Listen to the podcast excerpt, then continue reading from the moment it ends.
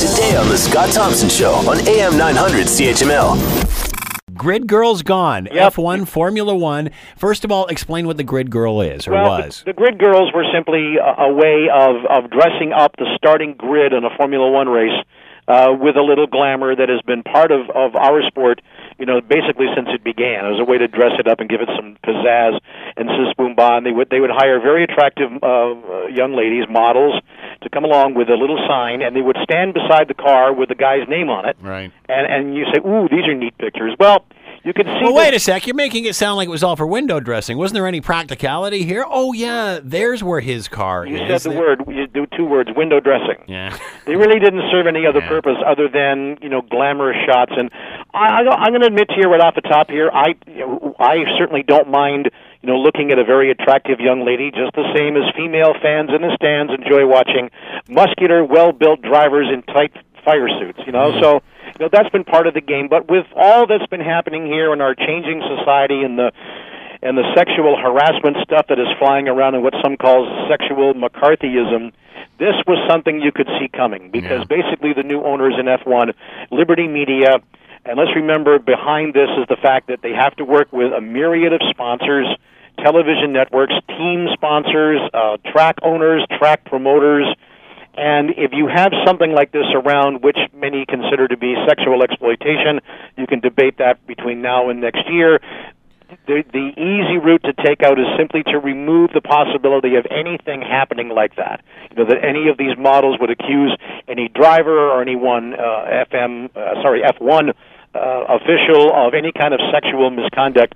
You simply remove the possibility. And Do you think it was- says, do you in think our it- business model there isn't much there isn't much room for this kind of thing going forward. So Do you I- think it was that, or do you think it was just optics? Just time for a change. well, just yeah. optics. You yeah. know what, though? You know what? If, if I could, no. Well, I suppose you, you could look at it this way, but my feeling is, without all these the sexual harassment accusations that are flying in all quarters right now, I don't think if any of that was happening, I don't think Liberty would have changed it. I really don't.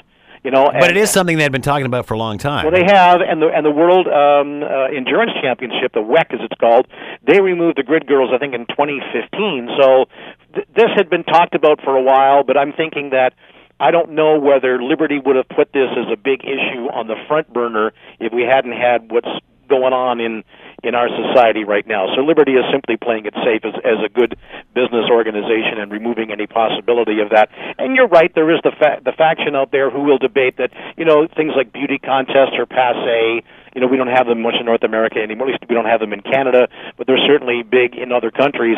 That this was time to maybe change that. And do we need that around? Well, some people will say there's no harm in it. They're not doing any harm, but with all that's flying around now, you just simply say, you know what, we just cannot afford to have one person come forward, you know, and possibly blow this whole thing up, whether it's a, a legitimate accusation or a, or a false accusation with some kind of personal agenda. Don't know, don't care. Let's just take away the risk, and that's why the grid girls are gone.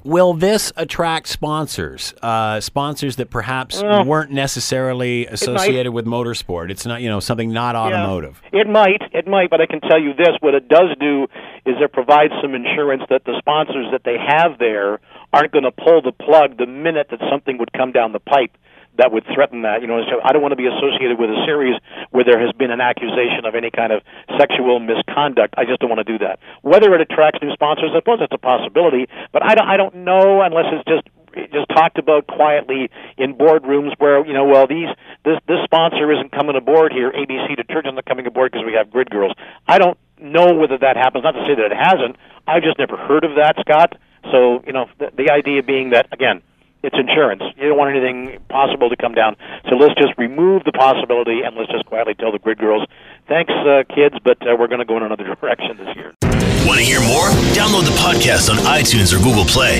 and listen to The Scott Thompson Show weekdays from noon to 3 on AM 900 CHML.